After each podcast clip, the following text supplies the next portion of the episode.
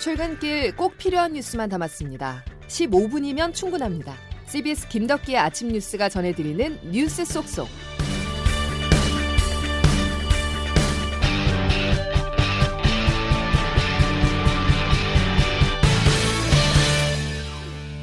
여러분 안녕하십니까. 12월 21일 김덕기 아침 뉴스입니다. 지긋지긋한 코로나 사태를 끝낼 수 있는 백신을 우린 언제쯤 맞을 수 있을까요? 이 같은 궁금증에 정세균 국무총리가 답했습니다. 빠르면 내년 2월, 늦어도 3월에는 시작한다고 전했는데요.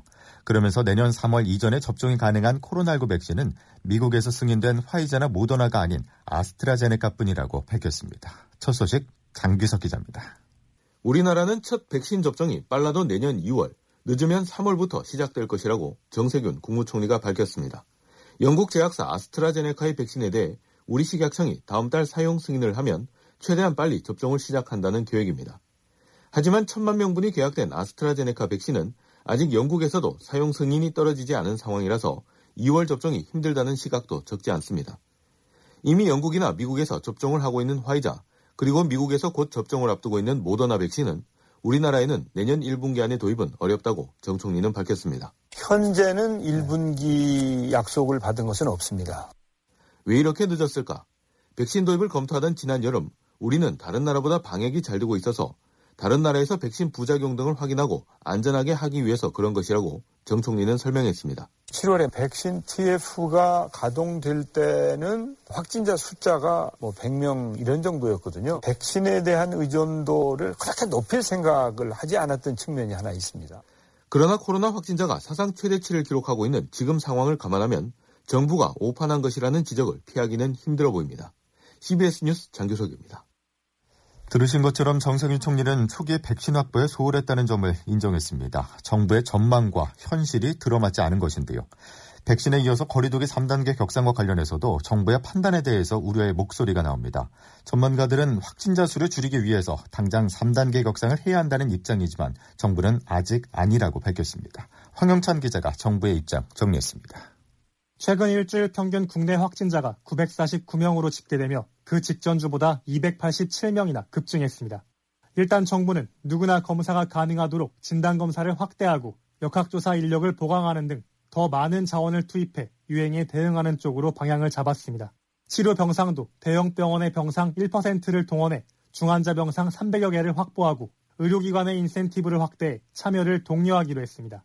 정부는 여기에 국민들의 동참까지 더해진다면 유행이 안정화될 수 있을 것이란 낙관적 전망을 내놨습니다. 중앙재난안전대책본부 박능우 1차장입니다.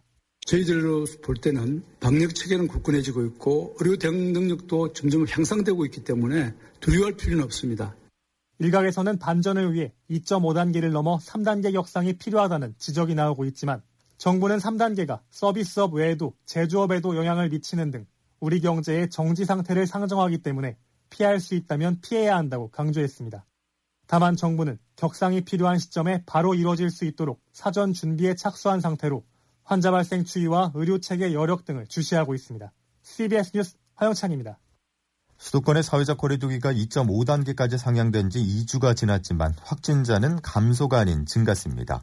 환자도 급증하면서 병상이 바닥을 드러내 입원을 기다리다가 사망하는 사례가 또 나왔습니다. 보도에 정석호 기자입니다. 코로나19 신규 확진자가 1,097명 나오면서 또다시 역대 최다 집계를 경신했습니다. 이전 최다 기록인 1,078명 집계는 나흘 만에 깨졌고 지난 16일부터 닷새 동안 1,000명대 환자가 쏟아져 나오고 있습니다. 특히 주말 검사가 평일보다 2만 건 정도 적다는 점을 고려하면 확진세는 오히려 거세진 것으로 보입니다. 박능우 보건복지부 장관입니다. 환자 발생이 줄어들고 있지도 않는 위험한 상황입니다. 이번 주가 유행의 확산 기로에 가장 중요한 시기라고 판단하며 문제는 환자가 급증하면서 전국의 중증 환자 치료 병상이 빠르게 차 총 575개 중에 약 7%에 해당하는 38개밖에 남지 않았다는 점입니다. 그 전날만 하더라도 48개였는데 하루 사이 10개가 소모된 상황입니다. 특히 환자가 집중된 수도권의 경우 경기와 인천에는 각각 2개와 1개밖에 없고 서울에는 중증 환자 치료 병상이 바닥났습니다. 이에 따라 자택에서 입원 치료를 기다리다 사망하는 사례가 잇따르고 있습니다. 그젯밤 10시쯤 서울 구로구에선 입원을 기다리던 60대 남성이 자가격리 중 숨진 채 발견됐고 지난 15일에도 동대문구의 60대 환자가 병상을 기다리다 목숨을 잃었습니다. CBS 뉴스 정석호입니다. 정부가 중환자 병상이 부족해지자 상급 종합병원과 국립대학병원들에 처음으로 병상 확보 행정 명령을 내렸습니다. 이에 따라서 상급 종합병원은 의료기관 허가 병상 수의 최소 1%, 국립대병원은 1% 이상을 각각 확보해야 하며 정부는 이번 명령으로 300여 개의 중환자 병상을 확보할 방침입니다.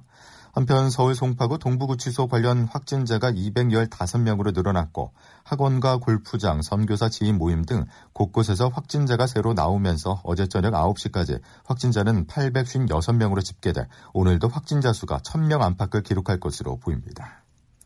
유럽 각국은 다시 출입문을 걸어 잠그고 있습니다. 영국에서 전염력이 강한 변종 코로나19가 유행하고 있기 때문입니다. 장성주 기자가 보도합니다.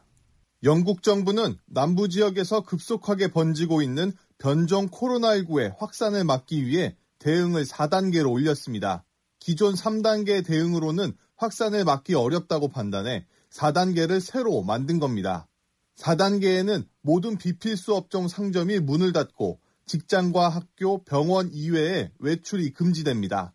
또 크리스마스 연휴인 23일부터 닷새 동안 사회적 거리두기를 완화할 계획이었지만 크리스마스 당일 하루로 축소했습니다.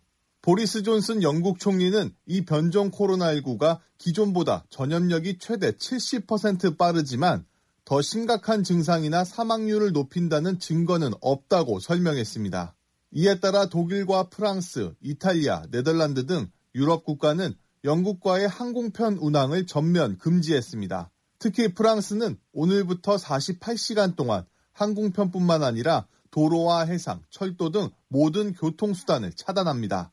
한편 이스라엘은 영국을 비롯해 변종 코로나19가 발견된 덴마크와 남아프리카 공화국에 대한 항공편도 금지했습니다. CBS 뉴스 장성주입니다. 다음 소식입니다. 국민의당 안철수 대표가 체급을 낮춰 내년 서울시장에 또다시 출마하겠다고 선언했습니다.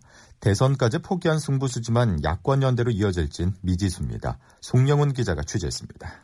안철수 대표가 야권 단일화 후보를 강조하며 서울시장 선거 출마를 선언했습니다. 안철수가 이기는 선거가 아니라 전체 야당이 이기는 선거를 하겠습니다. 야권 단일 후보로 당당히 나서서 안 대표는 내후년 대선까지 포기했다며 결자 해지의 자세로 정권 교체의 교두보를 만들겠다고 말했습니다.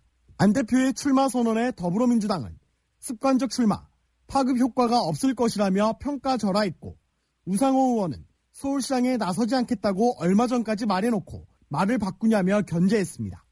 국민의힘은 일단 환영의 뜻을 밝혔지만 어제 국민의힘 공천관리위원장에 임명된 정진석 의원은 대의를 위해 자신은 버려달라며 안 대표도 마찬가지라고 압박했습니다.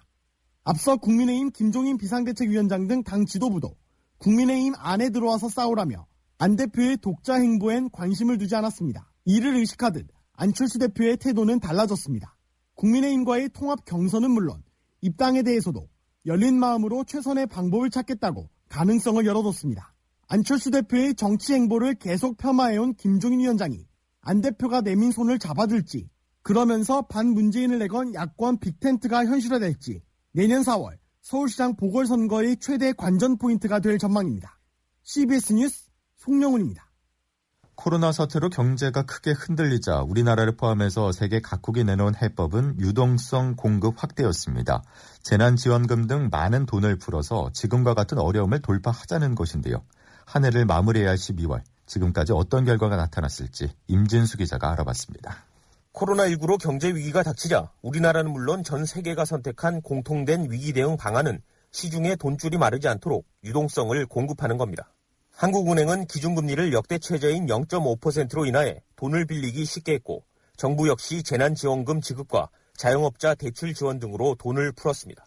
그런데 풀린 돈의 상당액이 부동산과 주식시장 등 자산시장으로 향해 자산 격차 확대라는 부작용을 낳고 있다는 데 문제가 있습니다.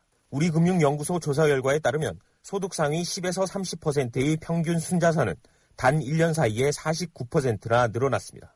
반면 통계청 조사 결과 1년 만에 1, 2분위 저소득층의 부채 증가율은 9%에 달했습니다.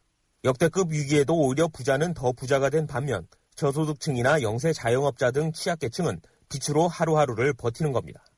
자영업자이자 무주택자인 유모 씨입니다. 돈 벌었다는 사람들도 많던데 왜 나만 죽기 살기로 일해도 자꾸 뒤쳐지는지. 자산 가격의 급격한 상승은 버블 붕괴로 이어질 수 있습니다. 동시에 취약계층의 부채 증가는 결국 경제 전체에 부정적인 영향을 미칠 수밖에 없습니다. 연세대 경제학부 성태윤 교수입니다. 가축 원소도를 감소시키면서 전반적인 경기 상황을 끌어내리고 금융 위험도 증가할 수 있는 상황이라고 생각됩니다.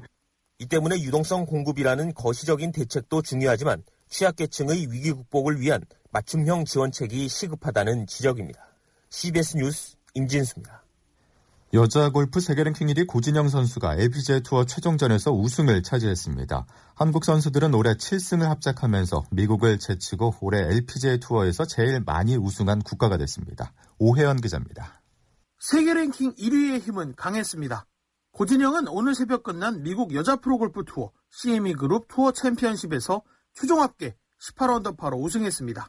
단독 선두였던 김세영의 한타 뒤진 단독 2위로 최종 1경기를 시작한 고진영은 막판 7개 홀에서 5타를 줄이는 등 마지막 날에만 6언더파를 쳐 시즌 첫 우승 트로피를 들었습니다. 코로나19 확산에 지난달 약 1년 만에 LPGA 투어에 출전했던 고진영은 올 시즌 네 번째 출전 대회에서 당당히 우승했습니다. 개인 통산 7번째 LPGA 투어 우승입니다.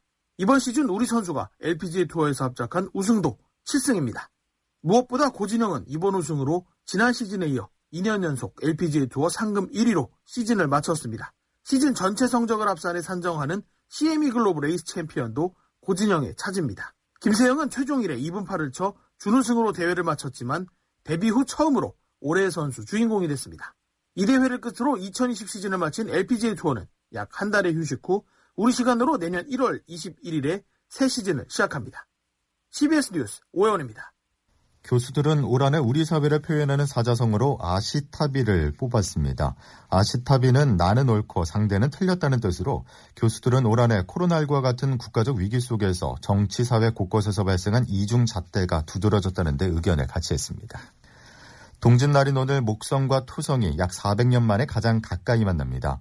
국립과천과학관은 오늘 오후 5시부터 6시 30분까지 목성과 토성의 대근접 실시간 관측 영상을 해설과 함께 국립과천과학관 유튜브 채널에서 중계한다고 밝혔습니다.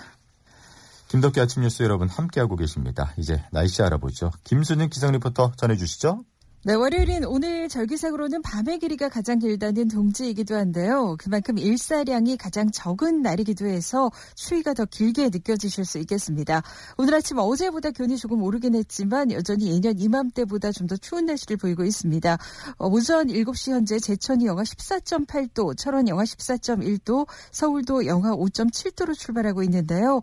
오늘 한낮 기온도 어제보다는 높겠지만 평균 기온을 살짝 밑돌겠습니다. 서울과 춘천 3도, 청주 청주 4도, 광주 대구 7도의 분포가 예상됩니다. 이런 가운데 오늘은 오전까지 충남 서해안에 1cm 안팎의 눈이 조금 쌓이는 곳 있겠고 그 밖에 충남 내륙과 전북 지역에서도 눈이 날리거나 빗방울이 떨어지는 곳이 있겠습니다. 그리고 내일부터는 평년 기온을 회복하면서 추위가 많이 누그러지겠습니다만 대신에 또다시 미세먼지가 기승을 부리겠는데요. 오늘은 늦은 오후에 충남과 전북 광주권 또 내일은 그 밖에 중서부와 호남 경북권을 중심으로 미세먼지 농도가 짙어지겠습니다. 그리고 이번 주 수요일 밤 중북 부와 제주를 시작으로 크리스마스 이브인 목요일에는 전국 곳곳에 비나 눈 소식이 있고요. 크리스마스에는 다시 추위가 조금 더 강해질 것으로 전망됩니다. 지금까지 날씨였습니다. 3차 대유행의 확산이냐 억제냐를 가릴 대단히 중요한 한 주가 시작됐습니다. 3단계 격상 없이 현재 수준에서 확산세를 꺾을 수 있는 방법은 거리두기 동참밖에 없는데요. 일상 공간과 가족, 지인을 통해서 감염 사례가 늘고 있음을 명심하시고요. 이번 주도 사람 간의 접촉 최대한 줄이셔야 되겠습니다. 월요일 김덕기 아침 뉴스 여기까지입니다. 고맙습니다.